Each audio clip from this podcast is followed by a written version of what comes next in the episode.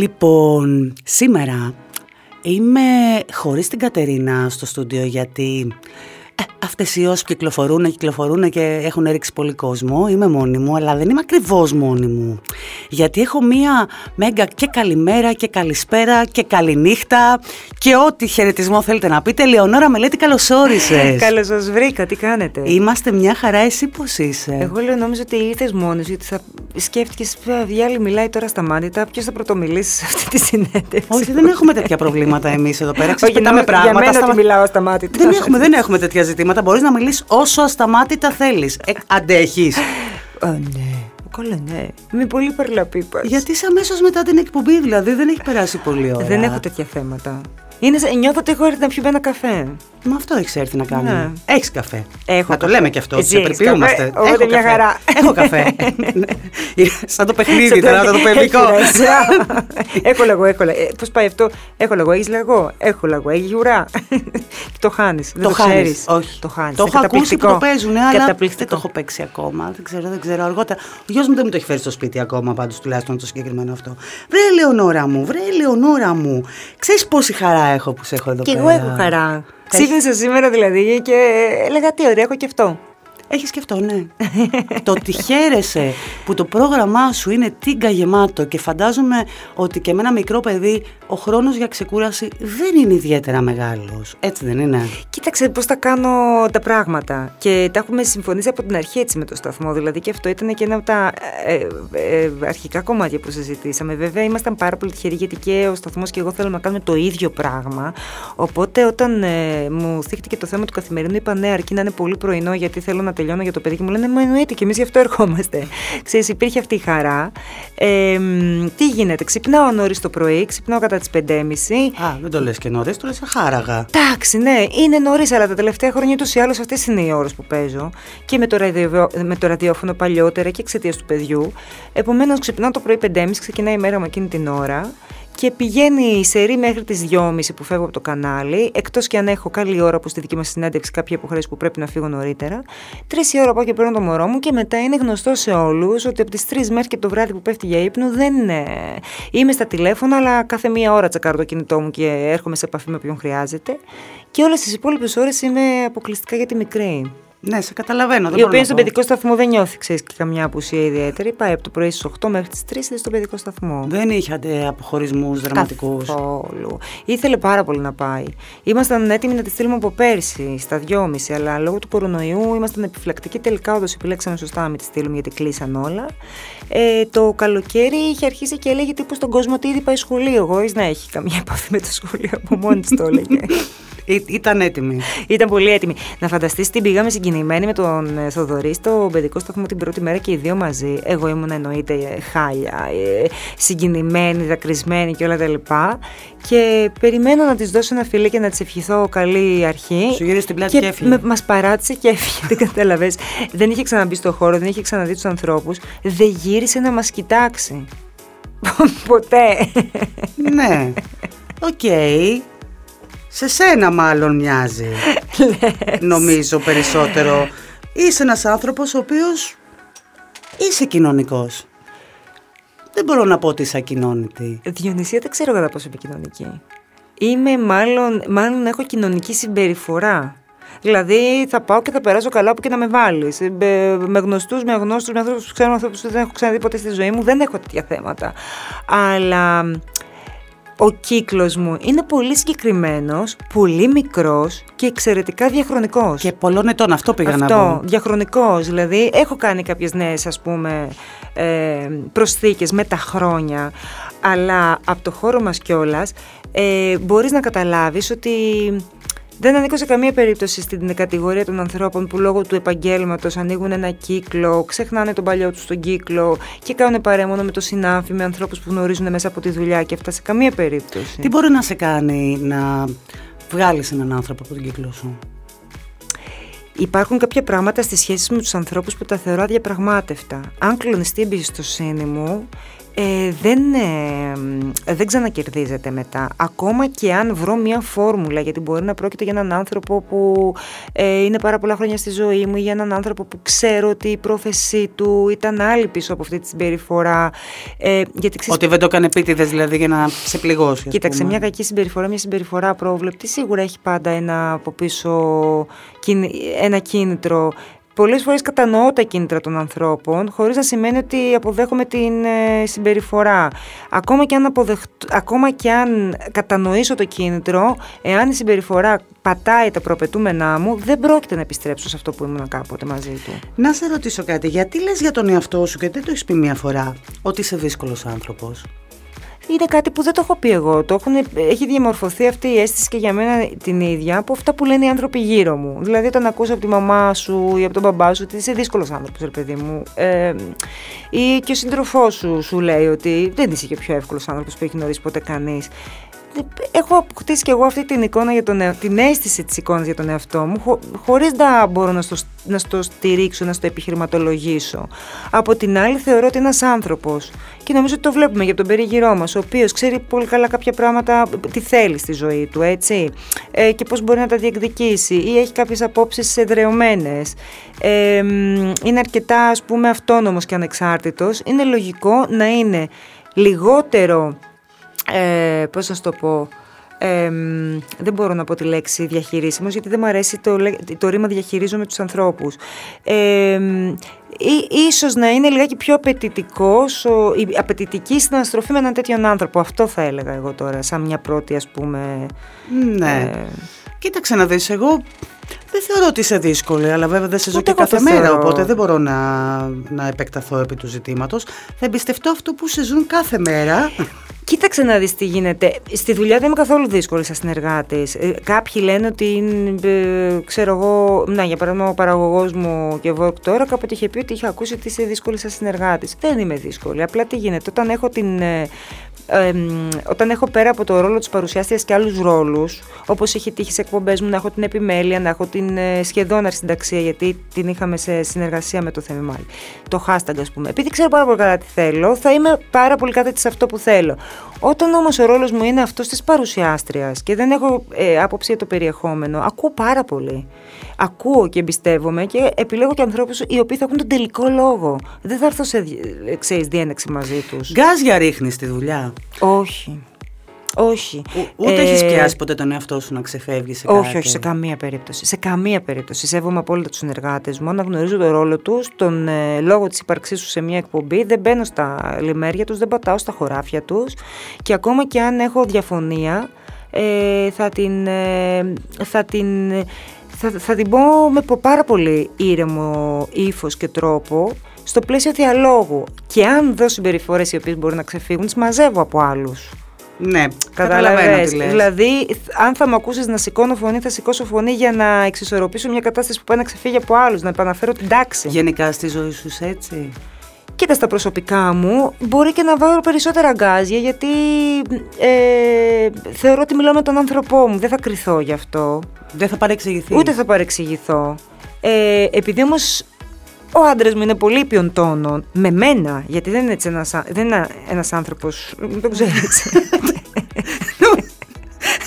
Θα σηκωθεί το στούντιο να πες πάνω. Είναι πάρα πολύ ήπιος με μένα. Δεν σηκώνει ποτέ τον τόνο της φωνής του, δεν αλλάζει καν τη χρειά του, δεν τζαντίζεται, δεν ευριάζει, δεν φωνάζει, δεν βρίζει. Με έχει φέρει στα μέτρα του. Οπότε ακόμα και εκεί όταν υπάρχει ας πούμε ένα, μια διένεξη, διαφωνία, μια διένεξη, θα γίνει. Δεν θα ακούσεις να, φων, να, να, να, φωνάζουμε όταν τσακωνόμαστε σαν ζευγάρι. Δεν μας έχει ακούσει ποτέ από κάτω, που είναι η πεθερά μου, ας πούμε. το παιδί μας δεν μας έχει ακούσει ποτέ να τσακωνόμαστε και να φωνάζουμε μπροστά ωραίο. Αλλά με έχει φέρει εκείνος στα μέτρα του. Εγώ είμαι πιο φωνακλού. Μπράβο του. Τα θερμά μου συγχαρητήρια. δηλαδή όταν σας συναντάνε, ποιο λένε ήρωα, εκείνον; Ε, και εγώ νομίζω ότι αυτός είναι ο ήρωας. Ε, ε, δεν αμφιβάλλω καθόλου στην προκειμένη περίπτωση. Να σου πω εσύ, Λεωνόρα, γιατί το πρώτο διάστημα είχες τέτοια απέχθεια προς τη δημοσιότητα της καριέρας σου και είχες πει και όλες κάποια στιγμή στη συνέντευξή σου ότι ζορίστηκε, σου επιβάλλανε να κάνεις κάποια πράγματα εκείνη την εποχή και κάποια στιγμή έκανες μια τεράστια αποχή και βήματα πίσω. Τι ήταν αυτό που σε προβλημάτιζε πιο πολύ; Δεν με υποδέχτηκε πολύ ζεστά το κομμάτι δημοσιότητα. Δεν μπορώ να το προσωποποιήσω. Δεν μπορούσα καμία περίπτωση να πω ότι ήταν ο κόσμος. Γιατί ίσα ίσα που μετά, όταν την περίοδο εκείνη ανοίξαν και τα social media και ήρθε το Facebook στην Ελλάδα, πήρα τόση αγάπη από τον κόσμο που ο κόσμος με βοήθησε να αντιστρέψω λιγάκι την εικόνα που είχα για το συνάφι μας. Αλλά μπορεί να το θυμάσαι κι εσύ, δεν με υποδέχτηκε με πολύ αγάπη ο χώρος μας. Ε, δηλαδή Κανέναν ε, άνθρωπο που πήρε θέση σε μια εκπομπή μετά την Ελένη Μενεγάκη ναι. δεν τον υποδέχτηκε ο χώρος. Εγώ όμως δεν το σκεφτόμουν έτσι. Δεν το, δεν, το, δεν το είχα σκεφτεί έτσι. Δεν το περίμενα έτσι. Εγώ θεωρούσα ότι θα με αγκαλιάσει ο κόσμος γιατί από τον κύκλο μου θεωρούσα ότι είμαι ένα συμπαθητικό κορίτσι. Δεν είχα κάνει ποτέ κάτι κακό. Δεν είχα βλάψει ποτέ κανέναν. Δεν είχα ποτέ στη ζωή μου έπαρση για το οτιδήποτε. Οπότε θεωρούσα ότι ο κόσμος, ε, ε, το συνάφι μας, θα με στηρίξει, θα με συμπαθήσει. Όταν λοιπόν είδα ότι αυτό δεν γίνεται και δεν γίνεται και χωρίς λόγο. Δηλαδή στην αρχή δεν υπήρχε και δείγμα γραφής για να πεις ότι εμένα δεν μου αρέσει ο τρόπος που παρουσιάζει, δεν μου αρέσει ο χαρακτήρας της. Δεν με ξέραν οι περισσότεροι που γράφανε για μένα. Όταν λοιπόν αυτό το πράγμα. Ήταν άματι εμφανίσει. Ναι, ήταν σοκαριστικό, ήταν βίαιο, ήταν ήτανε βίαιο, πραγματικά ήταν σαν να ένιωσα την ψυχή μου πολλές φορές να βιάζεται, να κακοποιείται, όταν λοιπόν αυτό το ζεις και μάλιστα σε διάρκεια και μετά το βλέπεις να γίνεται και ενορχιστρωμένα, γιατί σου θυμίζω ότι υπήρχαν και περίοδοι όπου ήταν αγαπημένη στήλη εκπομπών το να ε, βρίσουμε τη μελέτη. Εντάξει, τώρα γενικά είναι μια αγαπημένη στήλη εκπομπών να βρίζουμε ανθρώπους. Ναι, αλλά βρίζανε πολύ άσχημα, δηλαδή με πράγματα τα οποία τα βλέπεις ή τα θυμάσαι τώρα και λες εδώ, ε, όχι μήνυση, αγωγάρα. Σα ακουμπούσε. Σε... Με είχε διαλύσει, γιατί δεν μπορούσα να το διαχειριστώ αυτό το πράγμα. Δεν, ό, όσο σκληροτράχυλος κι αν είσαι, δεν μπορείς να το διαχειριστείς. Εκεί έγινα εγώ σκληροτράχυλη. Εκεί λοιπόν εγώ φοβήθηκα τους ανθρώπους. Εκεί λοιπόν εγώ είπα ότι στο σπίτι μου μέσα οι άνθρωποι που ξέρω όλα αυτά τα χρόνια και μόνο αυτοί. Εκεί ε, θεωρώ ότι εξαιτίας αυτού όταν αποδεσμεύτηκα από τον πρωινό καφέ και πήγα στην πρωινή μελέτη που άρχισα να αποκτώ περισσότερη αυτοπεποίθηση ε, σε σχέση με το χώρο μας και να λέω τα πράγματα με το όνομά τους, έβγαλα και την αίσθηση ότι αυτή τα λέει έξω από τα δόντια. Είχα, είχα, είχα σκάσει μέσα μου, είχα καταπίστη τόσο πολύ που... Ε, Γι' αυτό έβγαλες και νοσήματα. Κατάλαβες.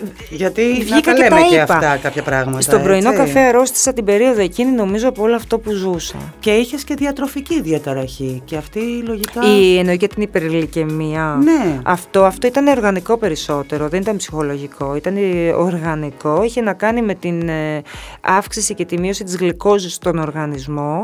Είναι πάρα πολύ σύνηθες, το έφτιαξα με διατροφή. Το οποίο, α, δεν ξαναντιμετώπισε ποτέ ξανά. Oh, το ελέγχομαι. Τώρα ξέρω ότι δεν πρέπει να φάω ζάχαρη το πρωί. Ξέρω ότι όταν θα φάω ζάχαρη μετά θα πρέπει να φάω και κάτι άλλο για να ισορροπήσω τα, ε, τα, τα επίπεδα της γλυκόζης. Mm. Δεν είναι κάτι, αυτό διορθώνεται. Είναι, είναι κάτι που με μια σχολαστική σωστή διατροφή ε, που έχει υδατάνθρακα, γιατί εγώ υπήρχε περίοδος που δεν έρωγα καθόλου υδατάνθρακα και γι' αυτό το πράγμα είχε, είχε απορριθμιστεί αυτό. Διορθώνεται. Πήγα σε ένα διατροφολόγο, βιοχημικό, μου το έφτιαξε μέσα σε πολύ λίγο διάστημα. Μια χαρά, όλα καλά στη ζωή. Πρώτου παιδιού ήσουν ένας άνθρωπος γενικότερα μπορούσες να σε χαρακτηρίσουν και λίγο extreme. Ε, ενώ τα windsurfing σου, τα ταξίδια σου και μόνη σου, όχι πάντα με παρέα. Το να φύγεις και να πας σε μια ξένη χώρα δύσκολη, όπως είναι, ας πούμε, η Μπαγκόκ, το Πουκέ, λίγο πιο, πιο ζώρικες χώρες, μοναχό σου. Δεν το λες και πιο εύκολο πράγμα στον κόσμο. Κοίταξε μόνο έχει. Δεν είχες φόβο ποτέ γι' αυτό; Και η ερώτηση είναι, μετά την έλευση του παιδιού, έχεις δει διαφορές στον εαυτό σου σε σχέση με το, το φόβο που δεν είχες και το φόβο που μπορεί να έχεις πια; Εννοείται.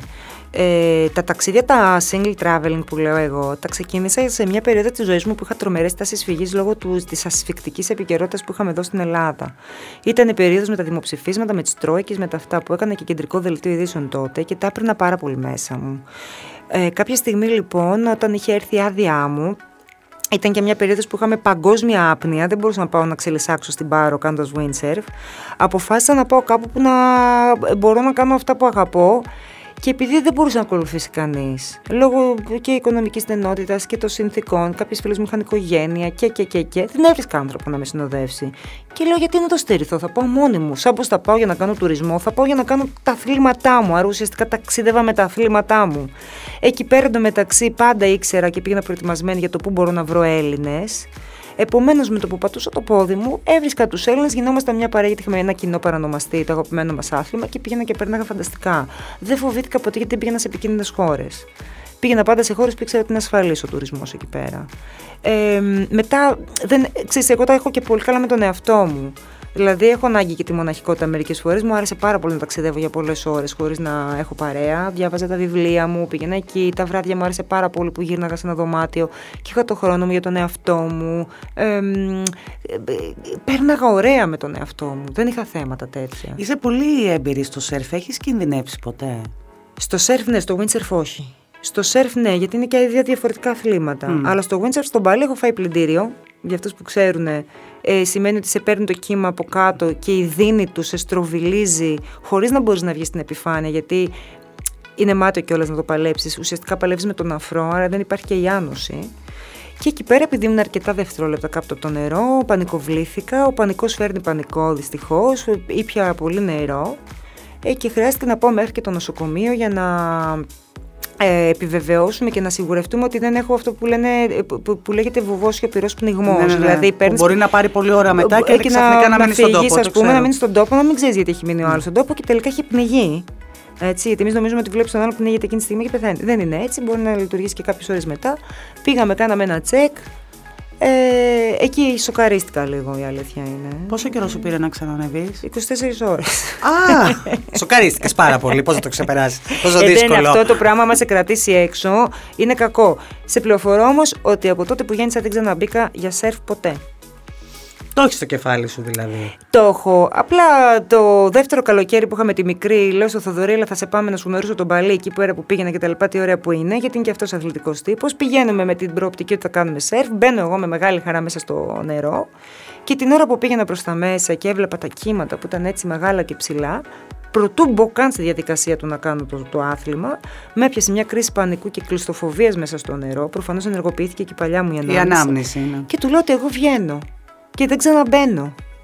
Και βγήκα χωρίς κανένα απολύτως λόγο και δεν ξαναμπήκα. Λιάστηκε όμως. Πέρασα πολύ ωραία γιατί ήμουν στον παράδεισο. Πήρες χρώμα.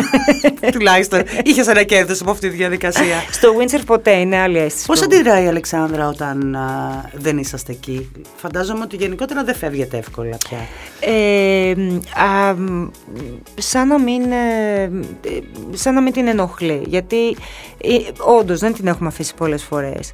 Αλλά νομίζω ότι πλέον έχουμε καταφέρει και έχουμε και οι δύο έναν τόσο ισχυρό δεσμό μαζί της που δεν έχει ανασφάλεια. Ξέρει ότι οι γονείς της είναι παρόντες και οι δύο ανά πάσα ώρα και στιγμή.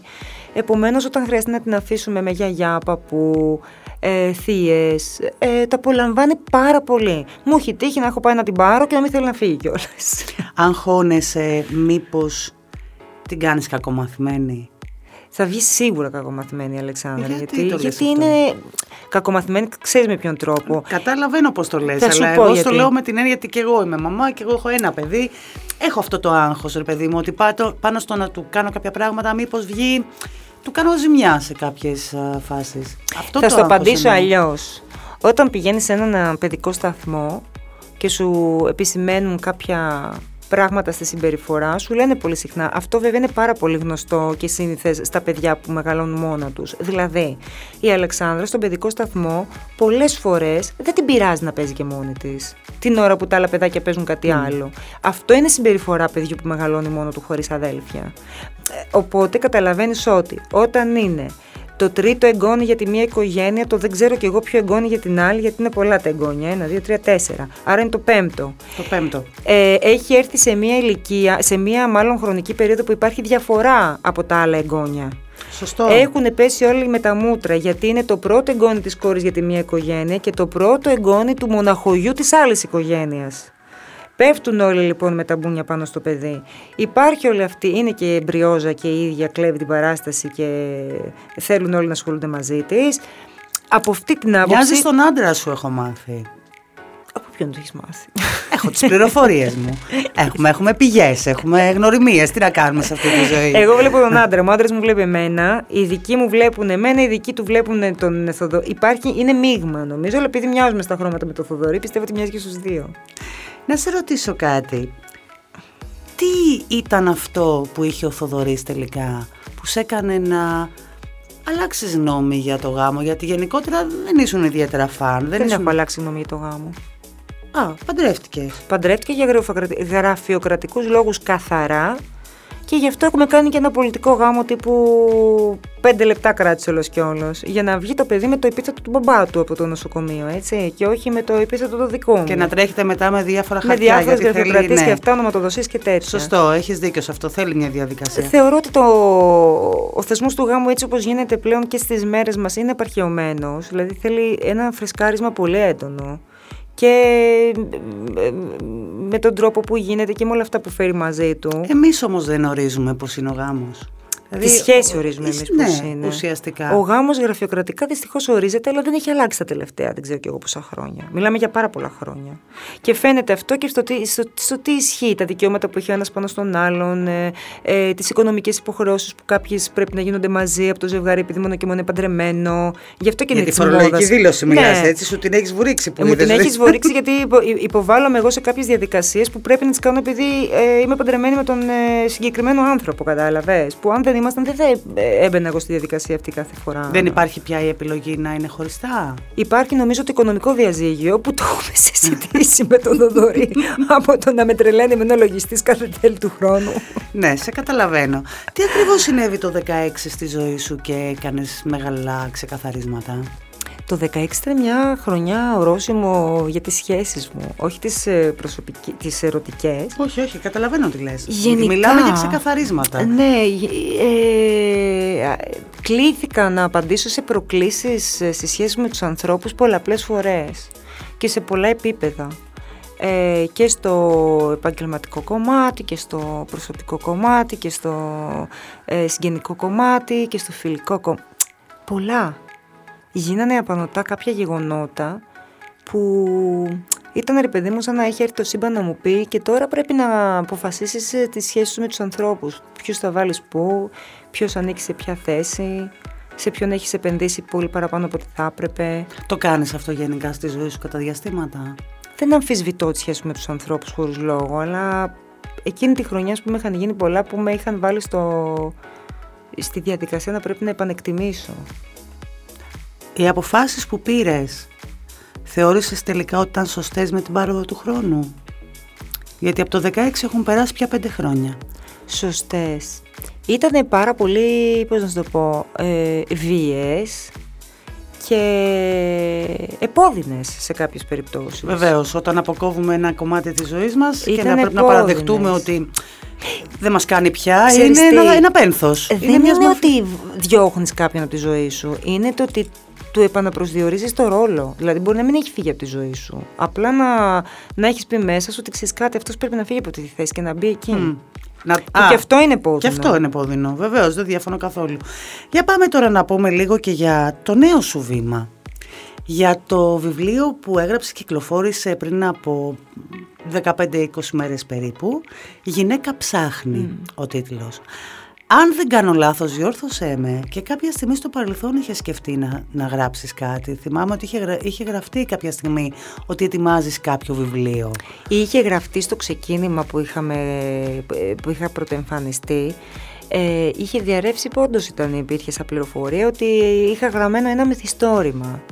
Αλλά όπως καταλαβαίνεις είχε κρυφτεί πολύ βαθιά μέσα στο συρτάρι γιατί τότε η εποχή θεωρούσε ότι απαγορεύεται η οικοδέσποινα μιας πρωινής ζώνης να είναι συγγραφέας. Δεν παίζει αυτό το πράγμα.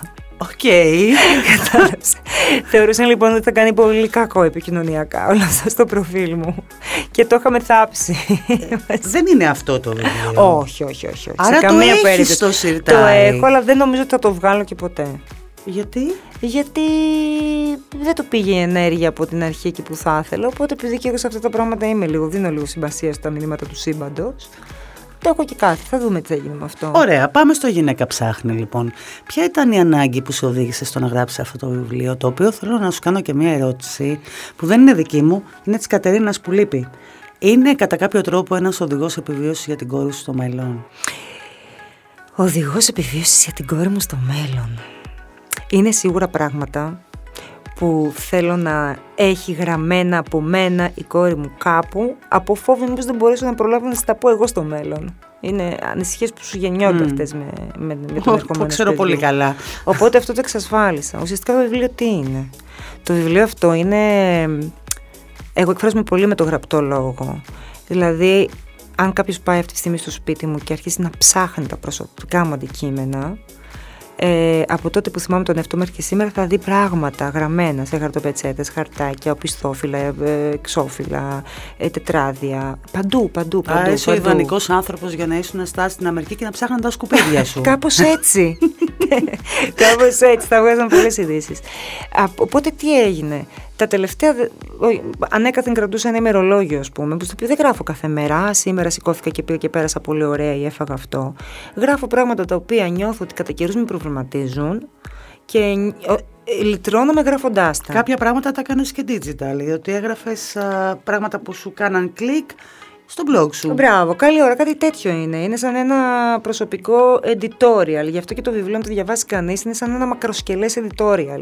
Αυτός είναι ο τρόπος γραφής και αυτό είναι και το περιεχόμενο του. Γι' αυτό και διαβάζεται εύκολα. Αποκαλύπτει πράγματα για σένα που δεν φαντάζονται και δεν γνωρίζουν οι άλλοι από την ψυχοσύνθεση σου; Σίγουρα αποκαλύπτει πολλά πράγματα. Το θέμα είναι θα μου πεις γιατί τα έβγαλε, ποιος νοιάστηκε. Ε, ταυτόχρονα με την εξομολόγηση αυτή που κάνω θεωρώ ότι πολλές γυναίκες θα δουν τον εαυτό τους εκεί μέσα γιατί είναι πράγματα τα οποία νιώθουμε οι γυναίκες, δεν νιώθει η Ελεονόρα. Η Ελεονόρα είναι πορεία χρόνου, δηλαδή είναι πράγματα που μπορεί να ήταν και σημειώσεις που έχεις κάνει 10, 12, 14 χρόνια πριν αλλά που τώρα ανακαλείς και επεκτείνεις αυτό που είχες γράψει τότε; Εννοείται, είναι, όχι, είναι σκέψεις που έκανα τότε που ένιωθα τότε συναισθήματα και που τα κατέγραφα τότε. Δηλαδή ημερομηνία που γράφει μέσα το βιβλίο, η 17 Σεπτεμβρίου του 2013 ή κάτι Ιουλίου του 2011, είναι οι σκέψεις και τα συναισθήματα που βίωνα εκείνη την εποχή γραμμένα εκείνη την ημέρα. OK. Okay. Όταν φτάνεις λοιπόν να τα επεξεργαστείς τώρα, που δεν είσαι ο ίδιος άνθρωπος, διότι η πορεία της ζωής μας μας αλλάζει. Μπαίνεις εύκολα στο συναίσθημα εκείνης της εποχής. Τα γραπτά είναι σαν μια φωτογραφία. Όπως όταν βλέπεις τη φωτογραφία που θυμάσαι και βλέπεις τη στιγμή αλλά αναβιώνεις όλο το περιστατικό. Δηλαδή θυμάσαι με ποιον ήσουν, που ήσουν, τι φόραγες, τι μύριζες, τι έφαγες. Έτσι είναι και με τα γραπτά, δηλαδή με, που τα διαβάζεις, σου δημιουργείται εικόνα της ύπαρξης που ήσουν εκείνη τη δεδομένη στιγμή και τις συνθήκες εκείνες που βίωνες εκείνη τη στιγμή. Άρα επειδή φαντάζομαι ότι σε όλα αυτά τα χρόνια ε, είχες πολύ περισσότερες σκέψεις από αυτές που έβαλες στο βιβλίο «Γυναίκα ψάχνει». Όταν ξεκίνησες να τις κοιτάς για να δεις ποιες θα διαλέξεις, με τι κριτήριο επέλεξες; Η ιδέα αυτού του βιβλίου γεννήθηκε ως εξής. Μιλώντας με τον εκδότη μου, τον Κωνσταντίνο τον Παπαδόπουλο από τη Διόπτρα, ε, που με ρώτησε αν γράφω γενικότερα για ενήλικες κτλ. Και, και του είπα ότι όντως περισσότερο για αυτούς γράφω παρά για παιδιά. Και διάβασε κάποια κείμενά μου και μου λέει: θα ήθελες να γράψεις κάτι. Εγώ το είχα ήδη έτοιμο. Γιατί ένιωθα την περίοδο που, που, που γέννησα και μετά, επειδή δυσκολεύτηκα πάρα πολύ σε συναισθηματικό επίπεδο και έγραφα συνέχεια, έγραφα βέρτα που λέει ο λόγος, συνειδητοποίησα ότι πολλά πράγματα από αυτά τα οποία μας περιγράφονται, από το κομμάτι της μητρότητας δηλαδή ξεκίνησε αυτό το βιβλίο, okay. πολλά από τα κομμάτια τα οποία μας περιγράφονται όσον αφορά στη μητρότητα, τον ερχομένος παιδιού και όλα τα λοιπά, είναι εξαιρετικά ωρεοποιημένα, σχεδόν πασπαλισμένα με χρυσόσκονη, την οποία εγώ σε προσωπικό επίπεδο δεν τη βρήκα. Άρχισα να προβληματίζομαι και μιλώντας και με άλλες γυναίκες, συνειδητοποίησα ότι και οι άλλες γυναίκες δεν τη βρίσκανε. Και μιλώντας και με παράλληλες γυναίκες, συνειδητοποίησα ότι από όλες αυτές που έρχομαι σε επαφή, που ήταν πάρα πολλές, γιατί ερχόμασταν σε επαφή γυναίκες μεταξύ μας και την πλατφόρμα που συντηρούσα σε διάφορα sites, ότι τελικά είναι ελάχιστες αυτές που ζουν όλο αυτό το πασπαλισμένο με χρυσόσκονη σκηνικό της μητρότητας. Ε, ή καμία θα έλεγα εγώ. Ναι, εγώ σου λέω ότι αφήνω και δύο-τρεις. Ε, όχι, όχι. Νομίζω ότι έχει να κάνει με το ότι ε, είναι τόση πολύ αγάπη που σε πλημμυρίζει για αυτό το πλάσμα που φέρνεις στη ζωή Ναι. που ε, τίποτα δεν είναι με χρυσόσκονη αλλά είναι τόσο τεράστιο το συνέστημα που ουσιαστικά παραβλέπεις αυτό που δεν είναι χρυσόσκονη. Όταν όμως έχεις μια επαφή με τον εαυτό σου πολύ ειλικρινή και βλέπεις ότι πενθείς ταυτόχρονα με αυτή τη χαρά, το ψάχνεις λίγο. Γιατί πενθώ ενώ έχω ένα παιδί. Βεβαίως, έχει τελειώσει ένας άλλος εαυτός σου, Ε, ένα κομμάτι σου. Όλο αυτό λοιπόν εγώ συνειδητοποίησα ότι την περίοδο που το ζεις κιόλας, που είσαι στο μάτι του κυκλώνα, δεν είναι πολύ εύκολο να το καθαρίσεις και να το δεις ξεκάθαρα. Να είναι παίζει πολύ, θολό σημαντικό το όμως τοπίο. και το, ο άνθρωπος σου. Λοιπόν, ποιον επειδή όλα, έχεις δίπλα σου. επειδή όλα αυτά τα συνειδητοποίησα κατά τη διάρκεια της μητρότητας, άρχισα να τα γράφω, να τα γράφω, να τα γράφω. Είδα εκεί πέρα πόσο πολύ δουλεύουν ε, ακούσια τα στερεότυπα στον ψυχισμό μιας γυναίκας και ενός ανθρώπου γενικότερα, όπου ανατρέχοντας και στο παρελθόν έβλεπα πώς λειτουργεί αυτό και, και πώς ξεκινάει να το κεντάει αυτό η κοινωνία από νωρίς. Από, την, από το ξεκίνημα μιας γυναίκας, από τη στιγμή που θα αρχίσει η γυναίκα αυτή να μπαίνει στην εφηβεία μέχρι και την ώρα που θα φύγει από τον κόσμο αυτό, πώς λειτουργούν τα στερεότυπα εις βάρος της. Έτσι γεννήθηκε αυτή η ιδέα. Ιδανικά. Ε, Δηλαδή στην αρχή θα ξεκινούσα να γράφω ένα ημερολόγιο μητρότητας, αλλά όταν είδα ότι αυτό ξεκινάει από νωρίτερα, το πήγες πολύ νωρίτερα, λέω θα το πιάσω από την αρχή. Άρα καλά λέει η Κατερίνα, είναι ένας οδηγός επιβίωσης για την κόρη στο μέλλον εν μέρη. Βασικά είναι ένα βιβλίο το οποίο λέει στις γυναίκες «Κοιτάξτε, είμαστε όλες ίδιες, ζούμε τα ίδια, πιστεύουμε και νιώθουμε τα ίδια, μη μασάτε σε αυτό που απλά περιγράφεται και ότι ό, ό, όποια κι αν είσαι, όπως και να νιώθεις, είναι ok και πρέπει να το αποδεχτούν και αυτό και οι γύρω σου, αλλά πάνω απ' όλα να το αποδεχτείς και εσύ και να το στηρίξεις. Πόσο εύκολο ρε εσύ, Ελεονόρα είναι να είσαι ο εαυτός σου σε μια εποχή που η εικόνα, τα social media ε, είναι λίγο ψεύτικα γενικότερα. Είναι λίγο κάπως. Αυτό ορίζεται από, τον, ε, από, τον, ε, από το πόσο καλή είναι η σχέση με τον εαυτό σου. Και το λέω γιατί βλέπω ότι εσύ ας πούμε στο, στα social media σου είσαι real. Δεν έχεις α, φοβηθεί να βάλεις φωτογραφία με τις πανάδες σου και να το σχολιάσεις κιόλας. Δεν έχεις φοβηθεί να πεις τη δυσκολία σου εκείνη τη στιγμή, να απαντήσεις χωρίς να θίξεις κανέναν σε αυτούς που είναι bullers ε, στα σχόλιά τους από κάτω. Μπορώ να σε ρωτήσω κάτι; Ό,τι θέλεις. Φίλτρα εγώ δεν έχω, νομίζεις; Φυσικά. Γνώση του πώς θα τα χειριστώ δεν έχω. Εννοείται. Πες λοιπόν ότι εγώ αλλάζω τα χαρακτηριστικά μου και τα κάνω ιδεα... όπως ιδεατά θα ήθελα να είναι. Ποιον θα κοροϊδέψω ρε στη Διονυσία. Τον κόσμο που με βλέπει, που θα με δει μεθαύριο στο σούπερ μάρκετ και θα πει ρε εσύ αυτή δεν έχει καμία σχέση. Ή θα με δει μεθαύριο στην παραλία και θα θα, θα, θα, δεν θα δει αυτό που είμαι πραγματικά στις φωτογραφίες. Δηλαδή, επειδή εμένα μου αρέσει η ειλικρίνεια στο οτιδήποτε κάνω και υποστηρίζω στη ζωή μου, προσπαθώ να είμαι ειλικρινής και με τον εαυτό μου. Νομίζεις εσύ ότι εγώ δεν θα ήθελα να έχω δίμετρα πόδια, ας πούμε, γαλλική μύτη; Σαφώς, δεν με ενοχλεί που δεν τα έχω. Από τη στιγμή όμως που δεν με ενοχλεί που δεν τα έχω, Αγάπη, άμα δεν σε θέλω να τα ενοχλούσε, θα αλλάξω την είχες κιόλας. διορθώσεις. Ας Δεν θέλω να τα ξεκινήσουμε. διορθώσω κιόλας. Άρα ουσιαστικά όλα ξεκινάνε από την αποδοχή. Την αποδοχή του εαυτού. Αν αποδέχεσαι τον εαυτό σου, μπορείς να τον προβάλλεις και προς τα έξω. Ήσουν έτσι με από όποιο μικρή κόστος. ή Με όποιο κόστος. εξελίχθηκε στην πορεία; Ε, νομίζω ότι δεν γεννιέται ποτέ κανείς έχοντας πλήρη επίγνωση του πώς λειτουργούν κάποια πράγματα γιατί τα βρίσκεις στη γωνία, στη, στη, στην πορεία. Με βοήθησε πάρα πολύ η κατακραυγή που δέχτηκα στο αρχικό μου ξεκίνημα, στο, στα, στα αρχικά στάδια. στο Σε ξεκίνημά ορίμασε μου. ίσως πιο γρήγορα. Με έκανε να νιώσω ότι ο εαυτός μου είναι ο μόνος μου σύμμαχος και ότι αν τον εγκαταλείψω ή αν τον αμφισβητήσω ή αν δεν τον στηρίξω δεν θα μπορέσω να ευτυχήσω. Πολύ σημαντικό μάθημα αυτό. Αυτό νομίζω ότι γι' αυτό σου λέω ότι εγώ ευλογώ αυτή την περίοδο. Την ευλογώ. Τη θυμάμαι με ευγνωμοσύνη. Ποια; Αυτή την περίοδο, τη δύσκολη του ξεκινήματος. Τώρα πια. Τώρα πια. ναι, να το βάζουμε ναι, και ναι, αυτό. Ναι, ναι, τώρα Γιατί πια. εκείνη την περίοδο ήσουν. Εννοείται τώρα πια. Δεν ήσουν καλά.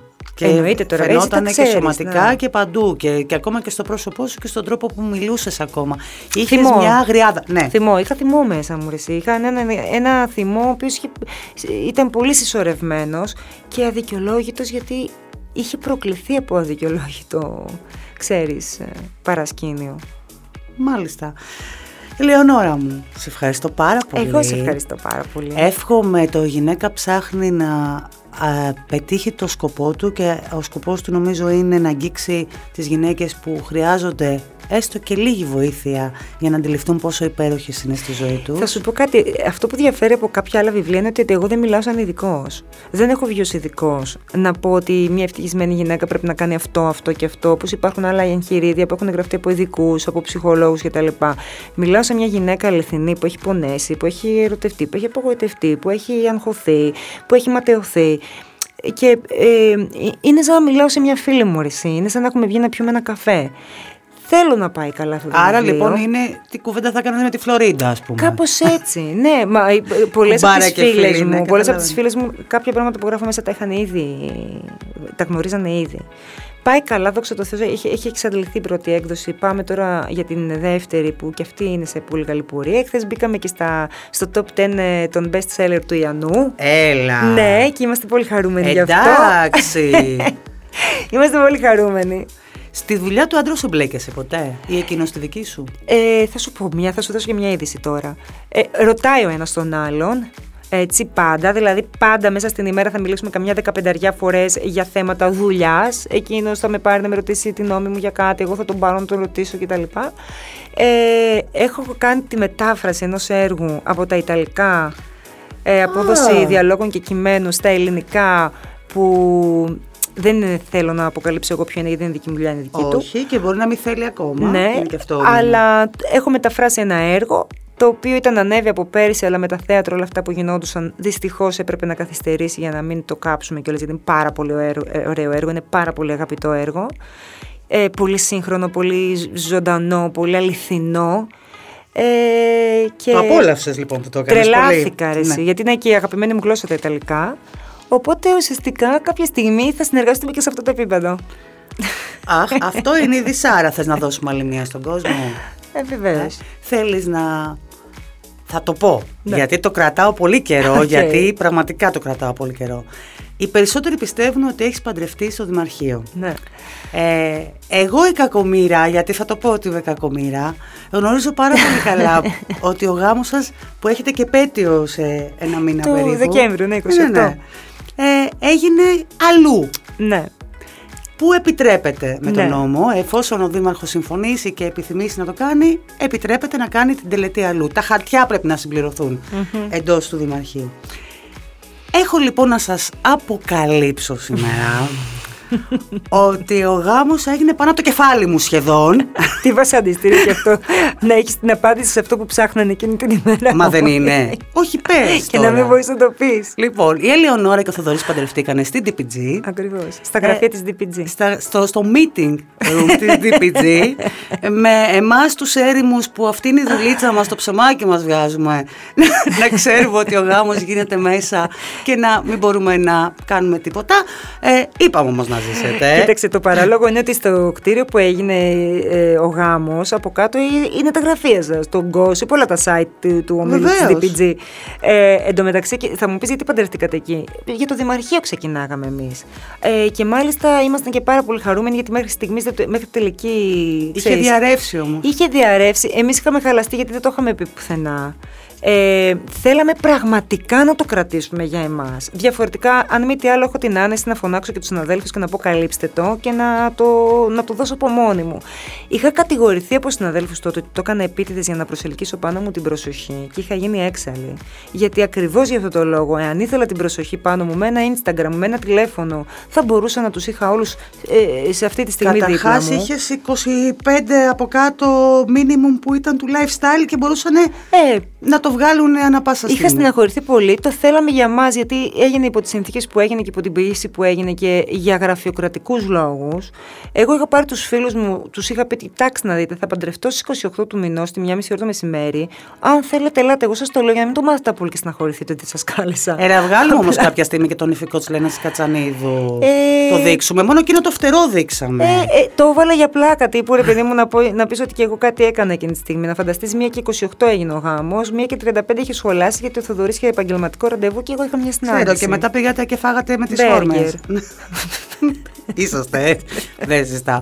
Δεν μπορώ να το συζητήσω αυτό το κομμάτι καθόλου. Θρησκευτικό όμως δεν έχετε σκεφτεί να κάνετε. Τώρα κοίταξε με, τις, ε, με το τελειτουργικό, ε, γενικώς εγώ με τα τελειτουργικά δεν το έχω πάρα πολύ. Ε, Εκρεμεί και η βάφτιση της μικρής. Ναι, είδες, έχει φτάσει 3,5 και ακόμα δεν. Έχω ένα θεματάκι. Ευτυχώς βοήθησε ο κορονοϊός για να έχω και τη δικαιολογία σε αυτό το θεματάκι όλο αυτό το διάστημα. Ο Θοδωρής είναι πιο παραδοσιακός. Αν ο Θοδωρής μου το ζητούσε και έβλεπα ότι το θέλει και ότι το έχει ανάγκη και ότι γι' αυτόν θα σημαίνει κάτι παραπάνω, θα το κάνω. Αλλά δεν είμαι από αυτές που ε, πάμε να δούμε, να φτιάξουμε το φαγητό, το μενού, τους καλεσμένους, το sitting. Δεν καθόλου. Βάλε μπέργκερ. Ποιο είναι το πρόβλημα, δεν καταλαβαίνω. Δεν το έχω ρε Διονυσία. Το ξέρω. Αλλά ένα μεγάλο πάρτι κάποια στιγμή έτσι για το καλό, γιατί έχουμε κλείσει και κάποια χρόνια μαζί και δεν έχουμε ποτέ κάνει κάτι. Ε, θα το κάνουμε κάποια στιγμή, γιατί όχι, να τελειώσουμε με αυτή την ιστορία με τον κορονοϊό. Εξακολουθείς να θέλεις να βαφτίσεις την Αλεξάνδρα στη θάλασσα; Ναι, ναι, εξακολουθώ. Η θάλασσα είναι. Ναι, ναι. Τώρα μιλάς με δύο ανθρώπους που είναι παθιασμένοι με το νερό. OK. Okay. Οπότε ναι. 100%. Ελπίζω να μην πάτε σε καμιά θάλασσα, σε κανένα ωκεάνο πολύ μακριά.